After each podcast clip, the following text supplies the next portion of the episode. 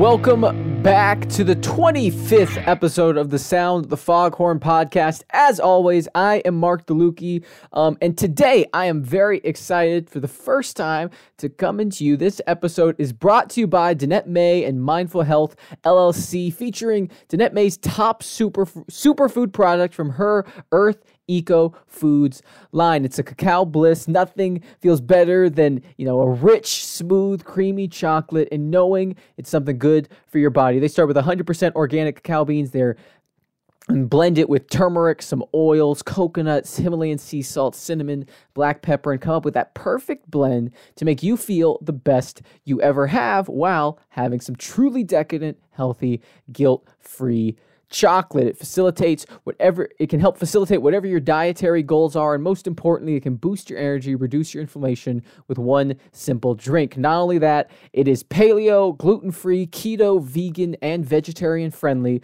so whatever your dietary restrictions are, you probably can splurge a bit on Earth Eco Foods. For the last 8 years, they have been one of the leaders in the superfood market, and we are proud to have them supporting us today for this episode. And because you are listening to the Sound the Foghorn podcast today, they are offering a 15% off your next purchase with them at Earth Eco Foods. You can go online to EarthEcoFoods.com/MinuteMedia. That's EarthEcoFoods.com/MinuteMedia. And the promo code is Minute15. That's MINUTE15.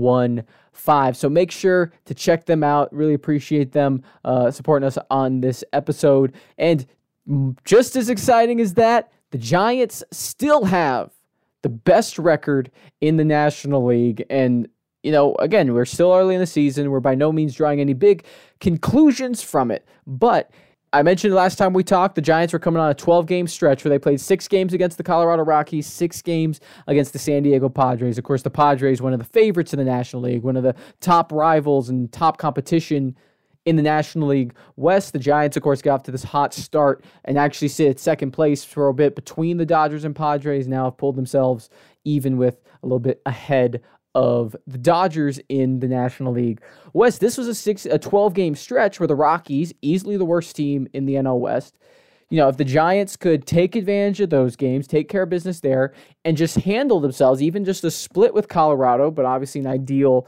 situation, they, take 4 out of those 6, they could give themselves a good early season 4 or 5 game cushion between them and one of their biggest division rivals. And the first part of this stretch, they took 2 out of 3 from the Rockies in Colorado, but they dropped 2 out of 3 against the Padres. So they're 3-3 in their last 6 games. And now they were supposed to schedule, I'm talking to you guys today on Monday night, afternoonish, Monday night, or I guess Tuesday morning, depending on where you are.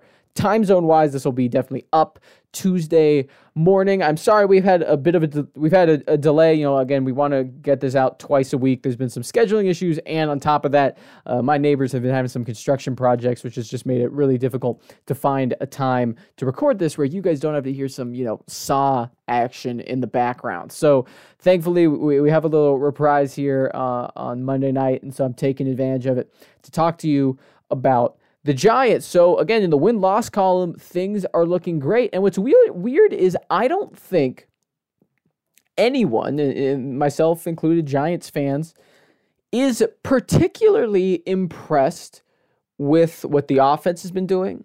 I don't think anyone's particularly impressed with the bullpen. And again, we talk about how incredible the starting pitching was to start the season, has continued to this stretch, but it's so peculiar to have a team. It's been some time since I've followed a team so closely that has bucked expectations so severely, so early in the season in a positive way, but not doing it in the way even the biggest fans expected. And again, I don't know what to make of this because, again, like Alex Wood and Anthony DeSclafani and Aaron Sanchez, Kevin Gausman, Johnny Cueto have all been really good big league pitchers at various points. They've all been really good starters at various points. But of that group, Gausman was the only one who was good in 2020. Of that group, Gausman and DeSclafani were the only ones in that group who were good in 2019. So far, they've gotten great performances from all five of those players. And, of course, Cueto on the injured list still, while Logan Webb has stepped up in his place, the young prospect who's done admirably in place of him. But what does this team look like when the starting pitching is no longer performing like it is? Again, this isn't a case of, I think it's fair to say many of us underestimated the quality of the starting pitching. No doubt about it. But right now, Kevin Gausman is a 2.04 ERA. Anthony DeSclafani, 2.00. Aaron Sanchez, 2.22. Alex Wood, 1.50. Johnny Cueto, 1.80. Logan Webb with a 4.13 ERA has the highest ERA of the starting rotation. And he is the only player with an ERA above 2.04. I mean, no matter how good you may think these starting pitchers are, and again, I'm inclined to believe that I think a lot of this success is somewhat sustainable. Let's look at their FIPS, their fielding independent pitching, which tends to be a good marker for pitcher regression. Kevin Gausman, 3.2. DeSclafani, 3.1. Webb, 3.9. Aaron Sanchez, 3.5. Actually, Alex Wood at 2.1. Of course, Cueto, 1.9. But, even if they hold up, even as good as they've pitched, most markers say they've still been a bit lucky. Now, they've still been solid. They've still been good.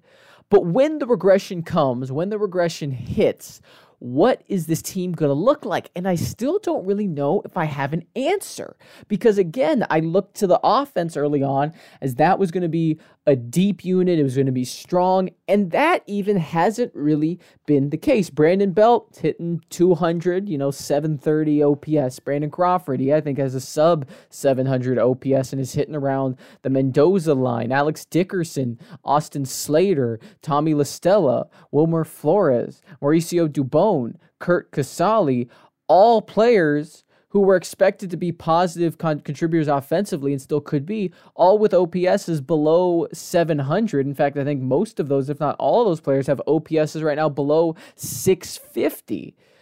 It's been an offense that's actually been carried by two stars in particular, and that's been Buster Posey and Evan Longoria. Posey, of course, who wasn't on the team last season, and Evan Longoria, who of the veterans had the least exceptional year in the traditional counting stats. Now, I wrote about last year why I thought Evan Longoria was actually having a breakout year. You saw it in the exit velocities, the launch angles, the strikeout rates, and I thought he was just suffering from some bad luck, and I think we've seen some of that regress early in the season in a positive way.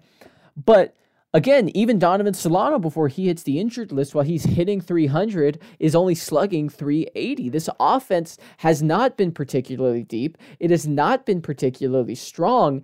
And, then we look to the bullpen, a unit that I said I thought was going to be, again, a similar thing. I thought it would be deep. I didn't think there'd be a dominant arm. Jake McGee looked dominant to start the year. He's looked shaky in his resoundings and really been prone to the home run ball, and that could be a reason for concern. It hasn't quite hurt the Giants to the level it could have yet, but he's been solid in the ninth inning. Tyler Rogers has been fantastic, even though his strikeouts are down and he's getting used a lot by Gabe Kapler early in the season. But outside of them, Matt Whistler's ERA is 10. Camilo Doval and Gregory Santos both got call-ups. Santos already optioned back because he gave up 3 homers in just 3 appearances. Camilo Doval, I think, is sticking around for the long haul, but he's been far from dominant in his total outings. Caleb Berriger's been solid. Jose Alvarez has been solid.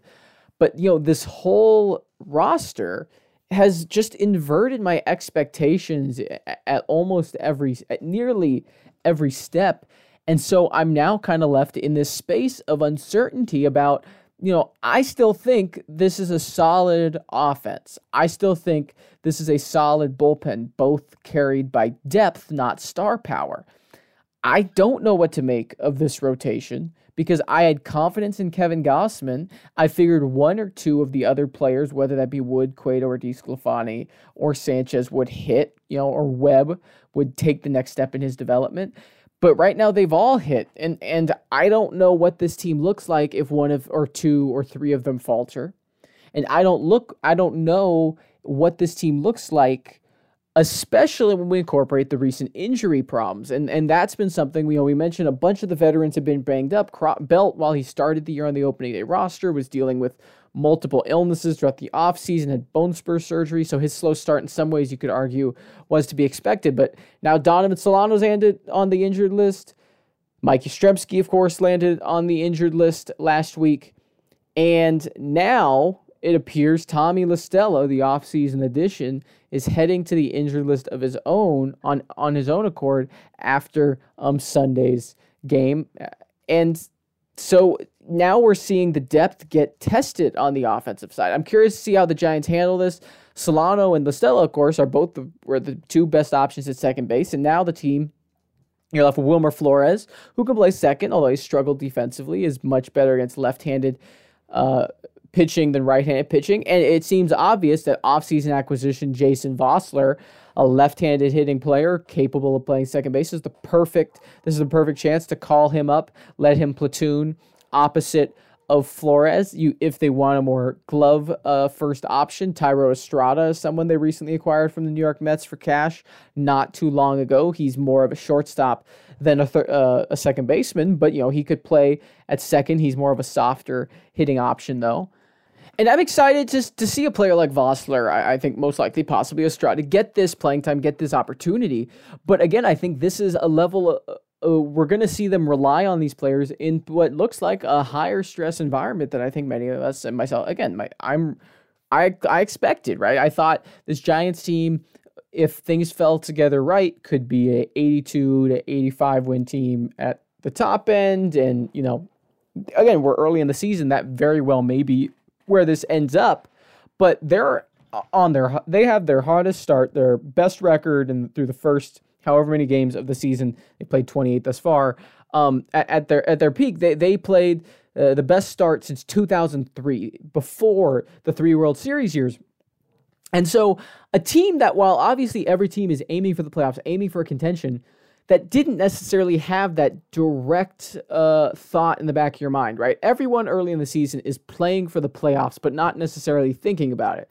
The second you begin exceeding expectations, you know, those expectations adjust for yourself. Those expectations adjust for, you know, the people watching you, and players feel that. And we're going to see, you know, not only is now Vosler likely well positioned to get an extended look at the big league level, he's going to get an extended look in some high pressure situations, some games where no one thinks the Giants are going to stick with the Dodgers and the Padres. Again, I don't think the Giants are well positioned to stick with the Dodgers and the Padres, but that means every loss is going to feel a lot heavier, especially in this upcoming three-game series. Again, they're going to play 3 games the next 2 days against Colorado, and then another 3 games against San Diego, especially against the Padres. And Vosler's also in a situation where he's likely to be, well, actually, it'll be interesting to see how Kapler handles this, right? Flores, of course, has had his struggles defensively.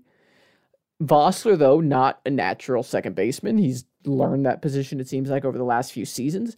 Does he trust Vosler as the late-game defensive substitution for Flores? And he might end up, you know, if there's, you know, we know the way Kapler uses pinch hitters, Vosler may pinch hit for Flores when the bullpen brings a righty in anyway. So it's irrelevant, but you know, there's going to be some high-pressure defensive situations, and potentially whether it's because of a shift, whether it's because it's second base, positions that he hasn't necessarily played a lot of. How's his bat going to look in a more extended look? I'm excited to watch it from the analyst perspective, from, you know, the prospect fan in me. But I have to admit, it's a lot easier to be excited about that, a lot easier to say we need to promote all these young guys when you're a team that's, you know, even if you're about 500 or above 500, not exceeding expectations, not feeling like, right, if the Giants were going to win the division, which again, I don't think anyone has dreams of doing right now outside of the organization.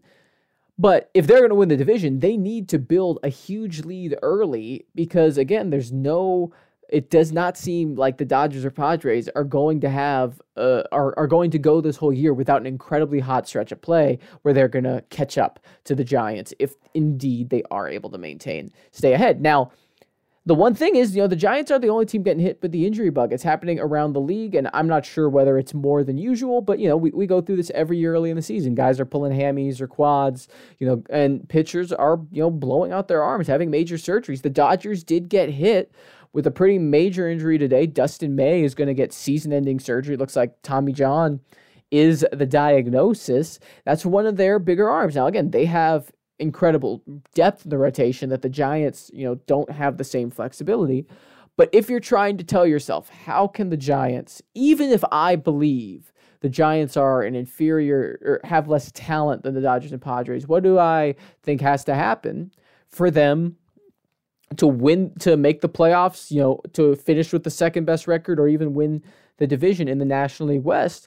You know, it comes down to a lot of luck, right? It comes down to the pitching staff getting a bit lucky, getting off to this hot start, and then you hope there's a cumulative effect of just injuries and bad luck that hamper the Padres, who, of course, right, don't have Mike Clevinger this year after an injury. Dinelson Lamet has not, I believe, made. He's still on the IL dealing with something. If that were to continue, you know, Fernando Tatis, of course, had his shoulder issue earlier in the season. Like, it's hard to envision a healthy Padres, a healthy Dodgers, you know, not finishing in first and second place in the NL West. But again, there's no such thing as a season without injuries. It's a part of the sport. And some teams, you know, you look at almost every season, the teams that win the divisions are often also the healthiest teams. And that's something that the Giants, while they've been hit by injuries in a number of places, I mentioned Solano and Yastrzemski and Cueto, and as I mentioned, La Stella is heading there as well. They've yet to have something that's season-ending. Even Solano, who seems to have had the most severe injury thus far and still probably a few weeks away, should be back and looks on pace to, you know, play over half the season, maybe even eclipse 100 games. And so, you know, so far, so good on the health side of things.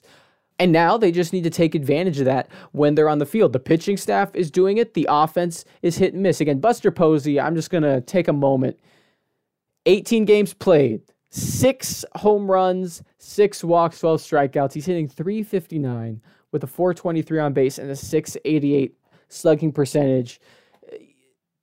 Just enjoy Buster Posey, guys. I mean, I know I don't need to tell you that. I'm telling you guys to tell myself in a lot of ways.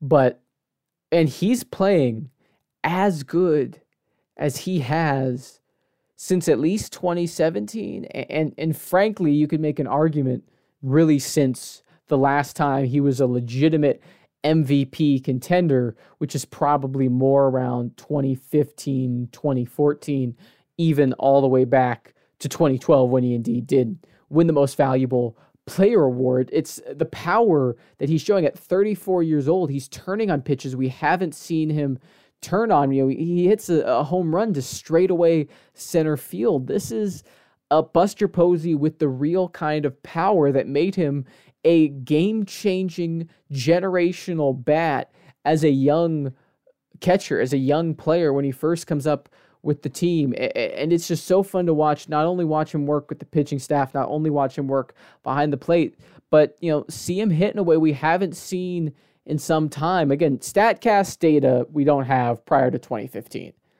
But in that time frame, this season, it won't shock to anyone, since 2015, he has never averaged an exit velocity that is higher than it is this season, never barreled the ball at as high a rate as he has this season, never hit the ball on the sweet spot, or in the sweet spot, which in StatCast is a combination of exit velocity and launch angle, as much as he has this season. And even if he regresses, it's hard to argue that Buster Posey isn't one of the 3 best catchers in baseball right now, which is incredible, right? He's 34 years old. He was out of that conversation. You know, he'd been passed by JT Realmuto. One of his peers, Yadier Molina, had looked to be aging far better than Posey. But, you know, and you have like Yasmani Grandal, but Posey has had this resurgence, had this renaissance.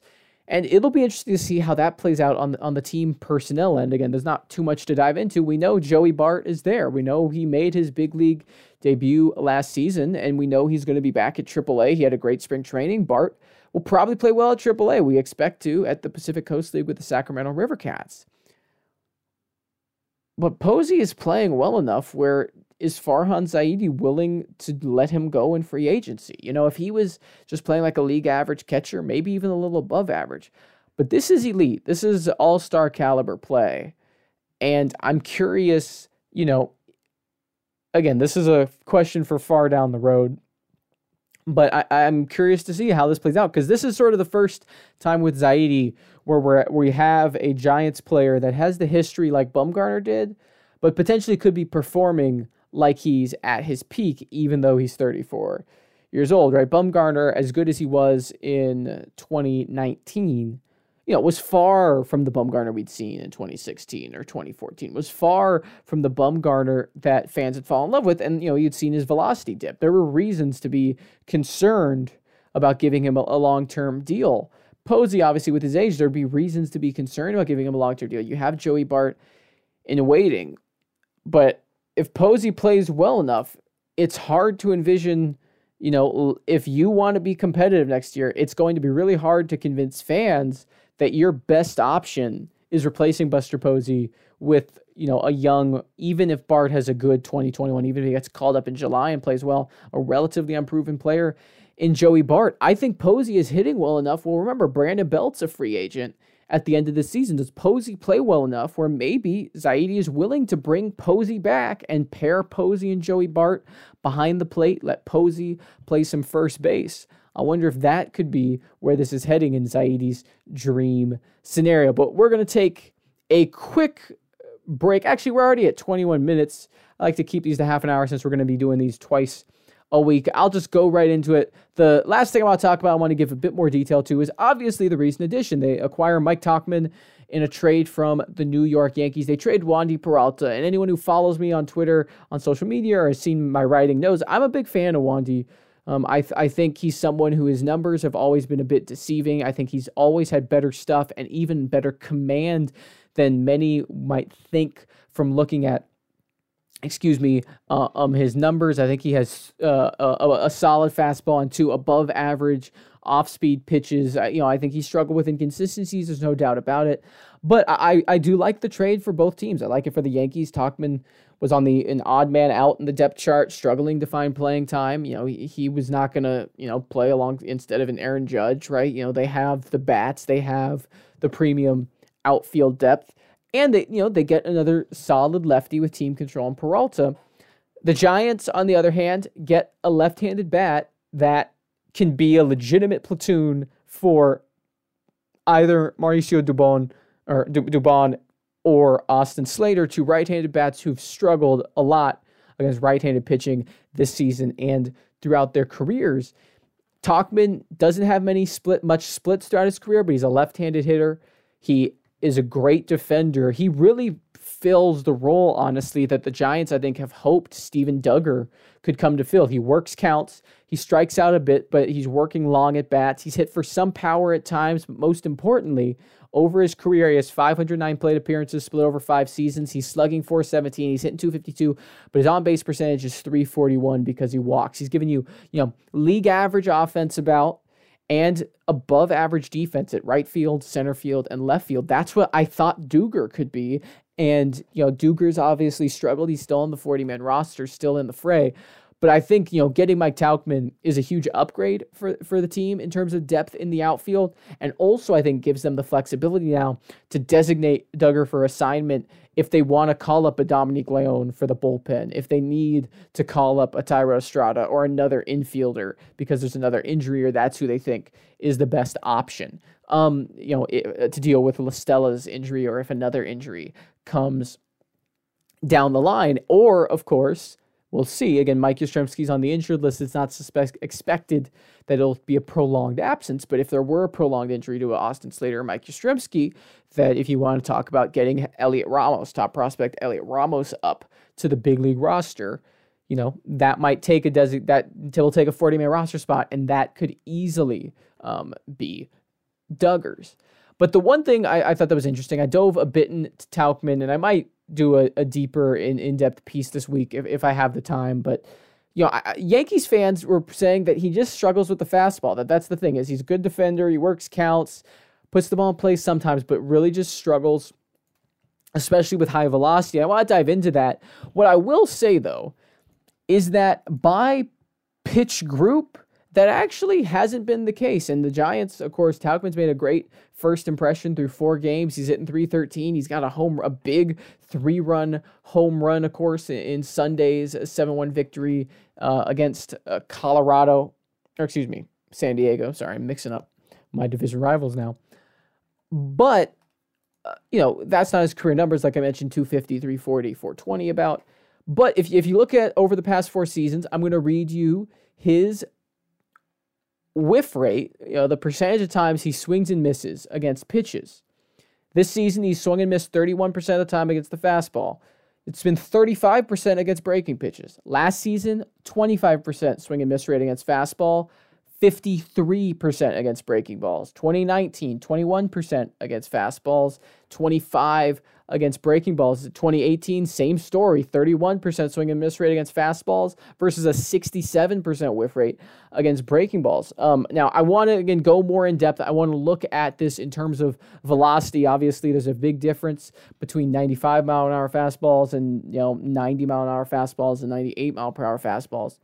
But it seems like the issue has actually not been whether he, can hit fastballs. It seems like his struggles have actually come against chasing breaking balls or just, timing the fastball. Now, again, I think that's interesting to watch is could he be more prone to these breaking balls because he struggles with velocity, right? Anyone who's ever hit, even at a low level, if you're facing breaking stuff, but you are struggling to pick up and square up the velocity, you're going to be speeding up your bat, trying to get ready for that fastball, which makes you more prone to a changeup or a curveball or a slider.